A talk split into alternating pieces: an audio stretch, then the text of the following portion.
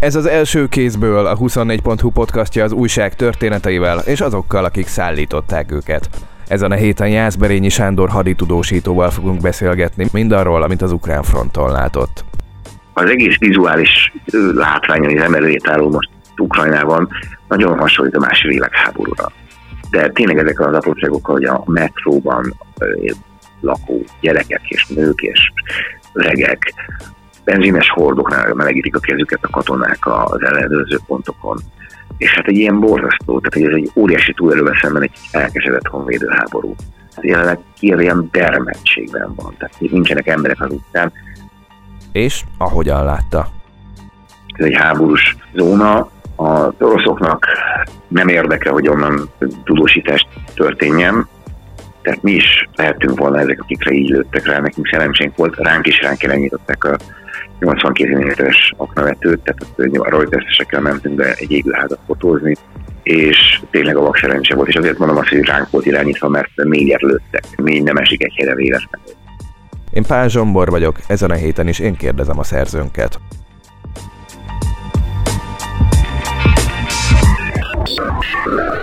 Egyrészt a vonalban, másrészt már Magyarországon van Jászberényi Sándor újságíró, író, aki az elmúlt héten az ukrajnai orosz inváziót tudósította a 24.hu-nak Hölvényi Kristóf fotóssal együtt. Hello! Hello! Az RTL-nek azt mondtad egy bejelentkezésedben Kievből, hogy addig maradtok ott, amíg értelme van, tehát amíg tudósítani lehet a helyzetről. Azért vagy itthon, mert már nem lehet? Hát most ugye 36 órás kiállási tilalom van Kievben.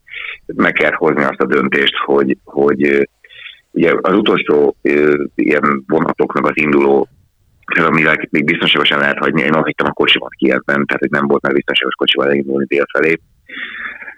Itt le kell tűnünk és végig kell beszélnünk a, tó és a kontrait annak, hogy, hogy ö, ö, maradjunk, vagy menjünk. Nyilvánvalóan egyetlen újságírónak sem az a szándék, hogy, hogy meghalljon egy ilyen konfliktus zónában. Ez elég jelentős veszély volt, és azzal számoltunk, hogy, hogy rövidesen nem lesz lehetőség arra, hogy ember érdemben tudósítson, mert nem lehet kijönni az utcára.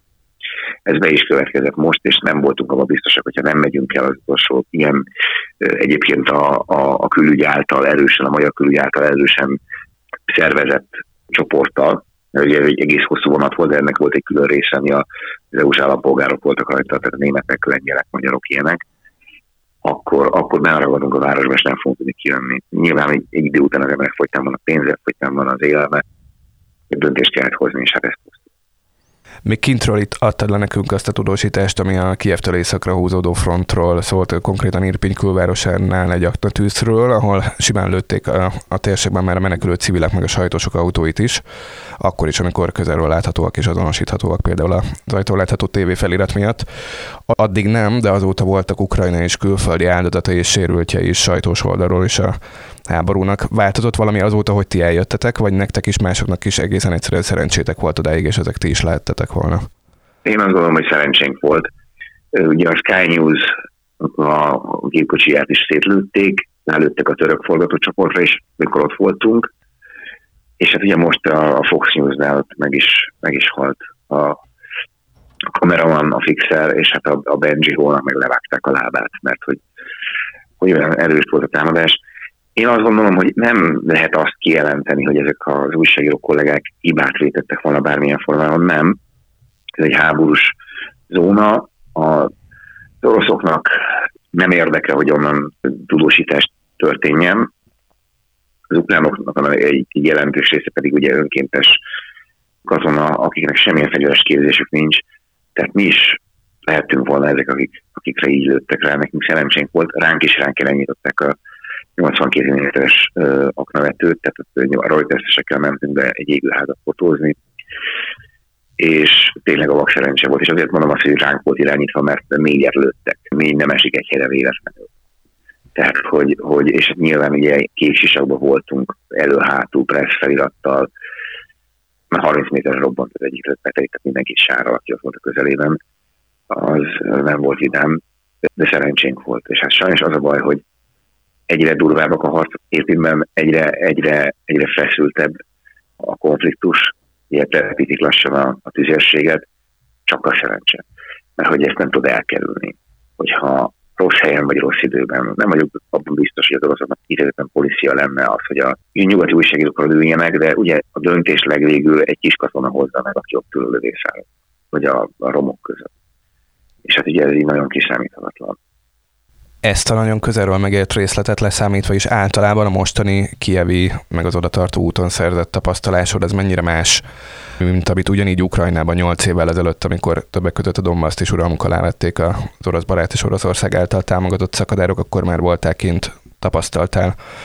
Jelenik meg egy könyved visszaemlékezésekkel és fotókkal tőled pont ezen a héten, az a beszédes címe majd 10 év háború, és ebben azt írod, hogy amikor ott voltál, akkor még simán tűrted, mert mint 2014 hogy kirölgenek az ukrán katonák, mert sisakban és golyóálló mellényben aludtál a második gránátbecsapólás után.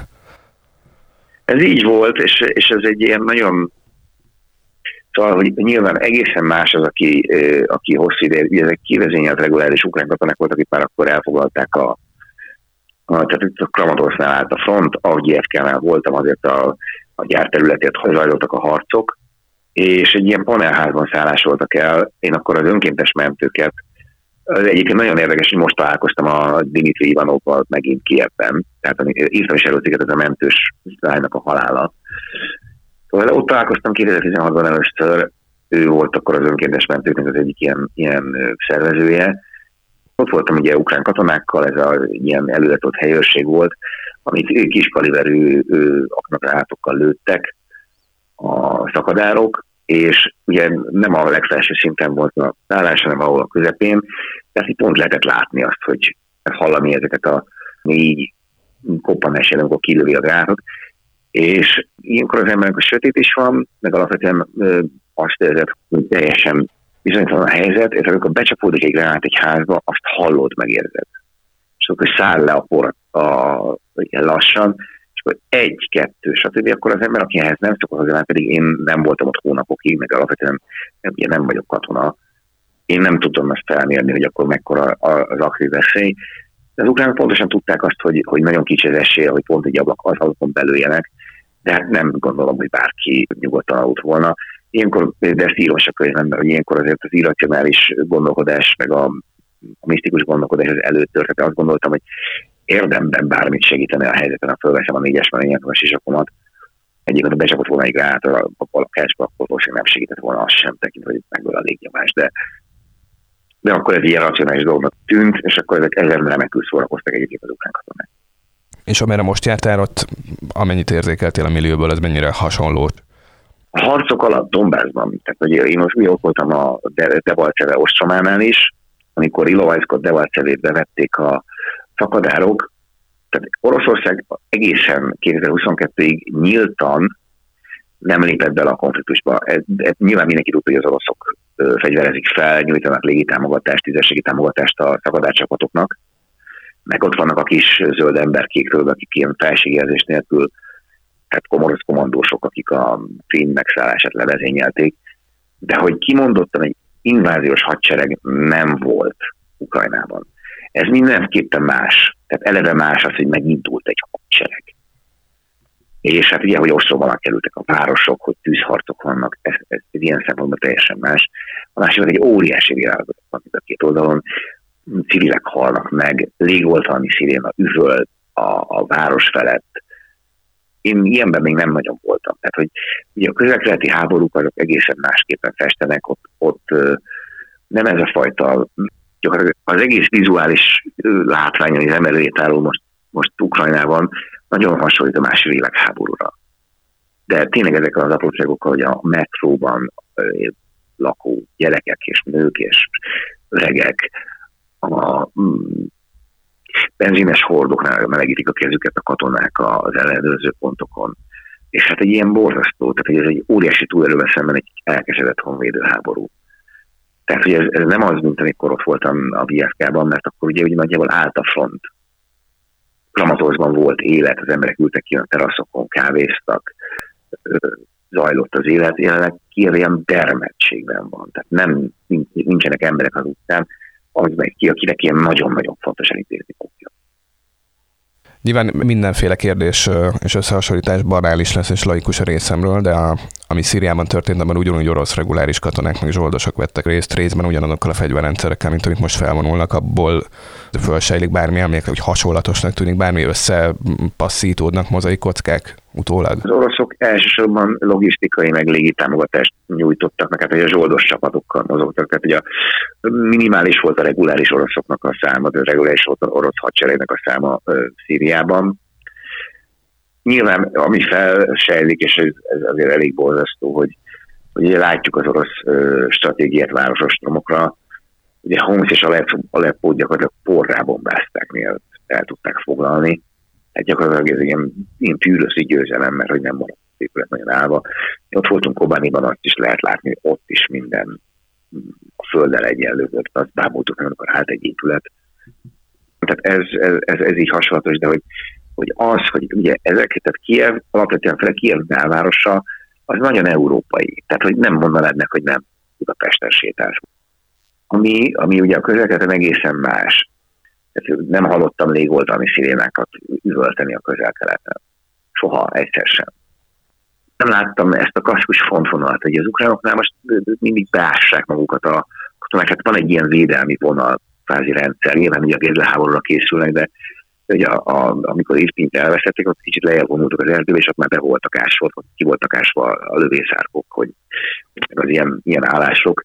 Tehát, hogy, hogy ilyen például nem nagyon van a, a közel-keleten, tehát nem láttam ilyet, hogy ott is tartottak, meg voltak, főleg a kurdok csináltak ilyen előtt helyőrségeket, de, de teljesen más volt, nem volt olyan érzés, ami ezzel össze tudom hasonlítani.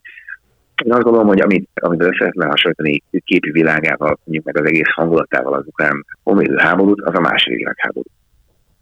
Amiről azért szerencsére neked is csak áttételes benyomásaid vannak. De érted, hogyha megnézed ezeket a, a, a, az archív videófelvételeket, amikor a, a London bombázás, akkor a, a civilek hogyan éltek a, a metróban, akkor déjà vu lesz.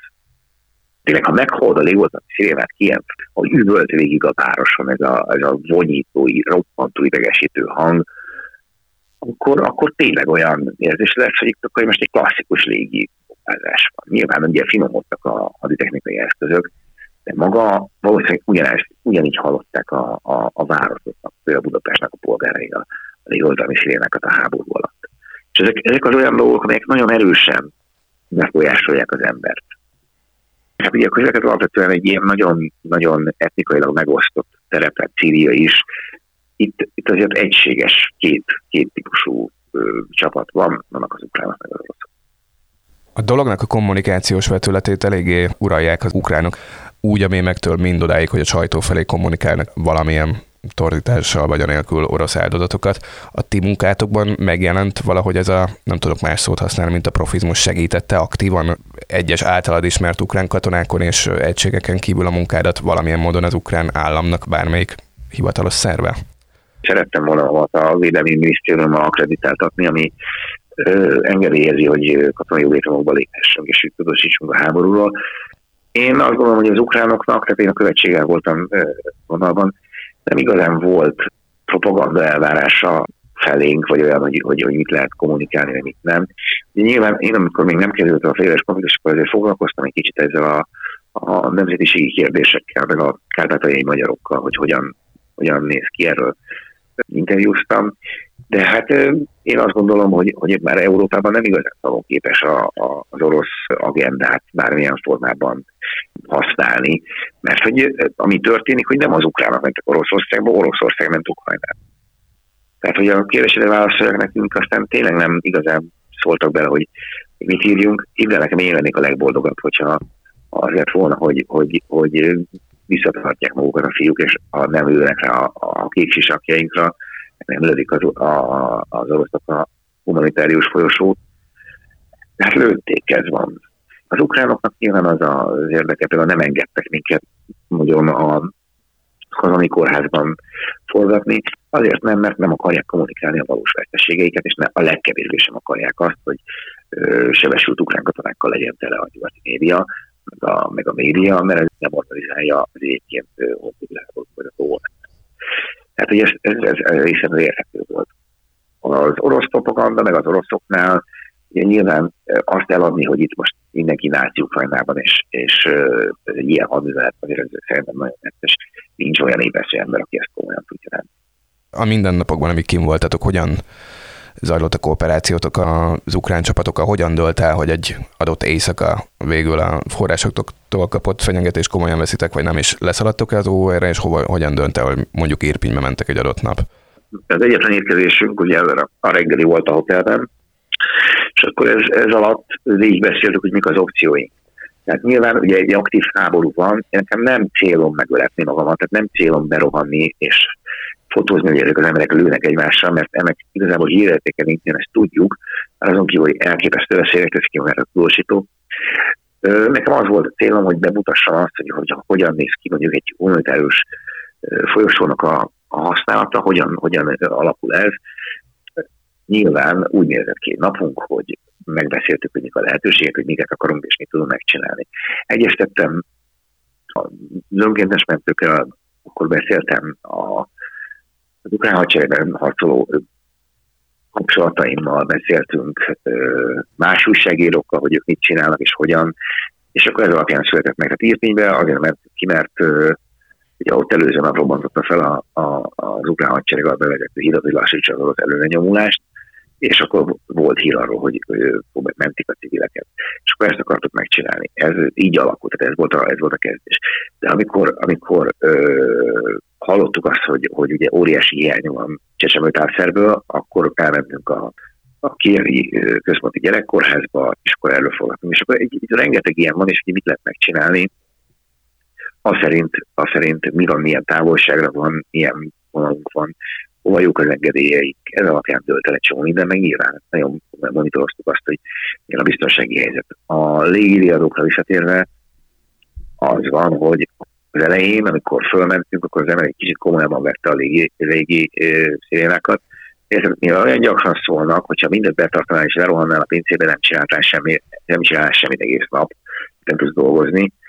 Ezért volt egy olyan luxusunk, hogy egy idő után nem, nem foglalkoztunk vele, de amikor tudod, a, a, az ENSZ-től, meg a, a nemzetközi megfigyelőktől források jelzik, hogy esetleg ma este lehet egy ilyen átfogó, mert ugye mindenki arra vár, hogy az oroszok ahhoz, hogy be tudják venni Kievet, hogy csak le kell rombolniuk a, a, a házakat, tehát a háztól házig való mindenhova beestek volt az ukránok, tehát ezért mondja az Elenszki is azt, hogy Kievet nem lehet elfoglalni, Kievet meg lehet semmisíteni.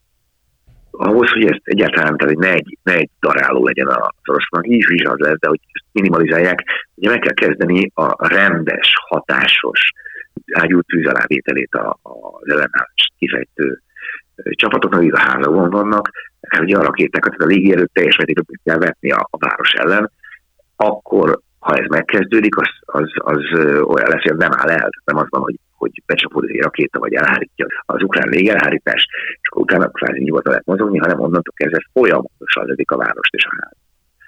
És ez, erre a pontra vártunk, tehát arra a pontra vártunk, hogy mikor kezdi meg a, az orosz légierő a, a szisztematikus rendszeres bombázását a városnak, és akkor le kellett volna menni, mert csak ott lehet túlélni a légoltalmi pincéren, volt egy, amikor az elszesektől kaptunk egy ilyen fülest, akkor tapancsban meg Buláóban itt aludtunk, hogy tudod, amikor föl kell kelni, akkor azonnal tudja érdemben ezokkal az eszközökkel levonulni, még kell egy pár napig a pincével.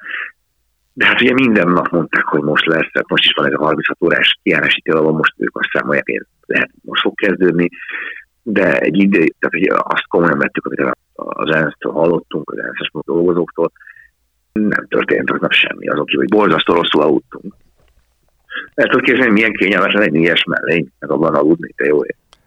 Fordítsuk le, hogy a négyes mellény az egy 14 kilós golyóálló mellényt jelent. NIG, ez egy szabvány, mi azt határozza meg, hogy milyen kaliberű lövedéken meg tud ellenállni a benne lévő lemez. A, a négyes, az NIG négyes az az, ami a 762-es lövedéket is érdemben meg tudja fogni, anélkül, hogy itt megsérülne a viselője. Nyilván nem szeretném sose letesztelni az én mellényemet, de, de ez egy roppant kellemetlen, 13 kilós, roppant kényelmetlen, nagyon felsesen rögzített külső, kívül hordott golyóálló mellény, és hát, hát erről beszélek, hogy ebben aludni, meg hát mozogni is borzasztó nehéz. A könyvelet pörgettem át, ezt a bizonyos tíz év háborút, és ebben Azt írott, hogy amikor Oroszország bevonult a Donbass régióba, az Azov nevű önkéntes katonai alakulat mellől tudósította Mariupolban, egyformán terrorizálták az ukrán és az orosz hajkú lakosságot, eddig az idézet. Ez ugye egy uh, Ukrajna oldalán harcoló, de egyáltalán nem csak ukrán neonácikból álló harci egység, amit azóta ugye betagoztak a konkrét ukrán hadseregbe. Kevés szó esik arról, hogy ők oroszokat, és hogyan terrorizáltak, és hogy egyáltalán valaha ukránokat terrorizáltak volna, és mindez azért fontos, mert nyilván nem pontosan ugyanazok az emberek 8 év elteltével, de ők most Mariupol védelmének a, a gerincét adják.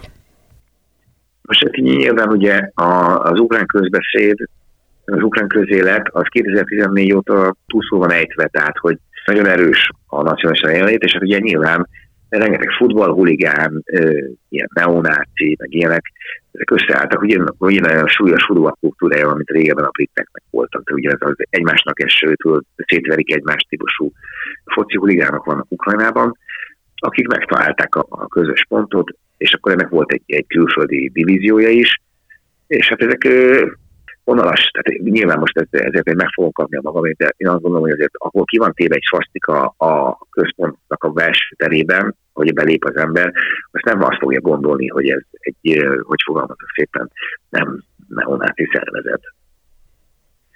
Nyilván ugye 2014-ben, amikor elkezdődött a szakadár, tehát az oroszok által támogatott szakadár csoportoknak a felfegyverzése, akkor elkezdődtek a harcok a városokért, akkor az ukrán reguláris hadsereg sokkal rosszabb állapotban volt, mint, mint jelenleg, akkor gyakorlatilag ezek a csoportok ilyen önszervező jelleggel mentek, de nem csak a, a ukránok voltak ott, hanem minden ilyen klasszikus, ez az old school bonehead, tudod, ez a, a rasszista skinhead. A világ minden részéről, Svédországtól kezdve, ahol, amit el tudsz képzelni, jelentek meg, akiknek ilyen valamilyen revanst akartak adni a, a, az oroszoknak, és hát ugye az volt a baj, hogy ezek, ezek radikális, szélsőséges emberek, akik egyébként valóban ott voltak Mariupolnál, és védték Mariupolt, és meg tudták védeni. Az oroszok ugye el akarták foglalni Mariupolt is. De hogy a másik oldalon ezek az emberek nem katonák voltak, hanem tényleg ezek a huligánok, akik ugye a fegyver a kezükben a világ voltak, és hát mindenkit terrorizáltak, de mindenkit. Tehát, hogy, hogy a, a, lakosság panaszkodása, akikkel beszéltem civilekkel, a halára voltak réművetek az emberek. És hát ne felejtsd, hogy abban az időben ugye megszűnt a jogrendszer. A világon senkihez nem lehet fordulni jogorvosatért, amikor ezek történtek. És hát én nem vagyok elfogult ilyen szempontból, tehát én nekem, nekem nagyon riasztó volt számomra a, az ottharosztály, amit én viszont például egy pozitív dolgot tartok, hogy sikeresen uh, integrálta ezeket a csoportokat az ukrán haderők, ami tudod, mit jelent regulált fegyelmezést. Ha valami kötelékben vannak, akkor ott van egy parancsnoki lánc, amit be kell tartani. Ez most annyi, ennyi, annyiben más, hogy az ukrán hadsereg azért, azért az összeszedte magát, és nagyon szervezet lett. Nagyon-nagyon komolyan konszolidálta az ukrán kormány ezeket a, ezeket a szabad csapatokat. Azzal kerekíteném le az ugrándozást, hogy még egyet idézek a könyvedből, ami ugye egy eszé és fotókötet, és egy fontos megállapítás az, hogy Európából kiszerveztük az erőszakos halált, nem tudjuk, mit jelent. Ha híreket hallunk az erőszakról, nem tudjuk elképzelni. Most ugye kicsivel leszakadtabb paneleket látunk a képeken a Harkivban szétlőve, mint hogy a kőbányán lennének, miközben civil áldozat fotókat, azért még a nyugati, meg a magyar média is rendkívül szemérmesen, ha egyáltalán jelenít meg. Mennyire látod ezt a mondatodat most változni? Én azt gondolom, hogy ez a tétel mondatom, ez abszolút érvényes, tehát hogy szemérmesek vagyunk a halál ábrázolásával, kiszerveztük ezt a, a hétköznapjainkból. Tehát megnézed, ugye, amikor Irvingnél kim voltunk, akkor ott meghalt egy család. És ugye, ha megnézed a médiának a tudósítását, akkor ott már a halottas zsákokban letakart embereket mutatják, nem mutatják értetben azt, hogy ez milyen groteszk és milyen borzasztó dolog. Én azt gondolom, hogy Magyarországon tehát alapvetően tudod, hogy ilyen háborús venni, ez ilyen, ilyen, ilyen cserebogár fajta, néztek rá, hogy mi az, hogy háborús tudósítva meg, hogy hogyan néz ki. Most eljött Európába a háború, itt van a határainkon, szinte halljuk a fegyverek kelepelését. Ezek az emberek nem különböznek tőlünk mennyi mindenben, sőt, hát ismerjük őket, de ez látszik is, tehát ez ilyen szempontból változott, de hogy a halálábrázolása az a mai napig tabu a médián. Tehát figyelj, kérdezd meg a Pető Petit, egyszer bemásztam Moszulban, egy itt tele volt izékkel, ájítékkel a a, kórház, hogy lefotóznak egy lelőtt társ katonát, és tényleg belegondoltam, hogy mennyi hülyeséget csináltam, és aztán pedig azt mondom, hogy nem hozzuk le, mert nem, nem közlünk le halottak így az újságban. És hát még biztos, hogy van oka az, hogy ezt mondta. Nyilván ilyenkor az ember, aki ezt csinált, akkor én akkor szitkozódom, de ez egy bevált norma, hogy a halál ábrázolása az csak poetikus lehet. Hát ezért ment akkor át a szerencsétlen kisfiúnak, az Aylan Kurgának a boltestéről a fénykép, mert ez egy olyan fénykép, mint egy kisgyerek aludna a tengerparton. Tehát egy olyan, mint az Ophelia alszik, ez a, ez a festény, egy ilyen kompozíció.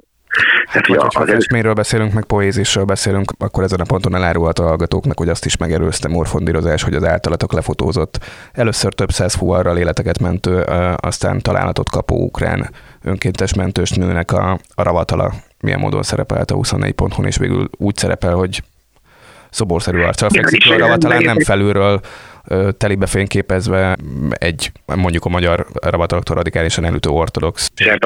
Igen. igen. igen. azt mondom, hogy az akkor is bátor dolog volt a, a Péter Fölé pontosan tudja, hogy mik azok, amik médiatikailag megengedhetők.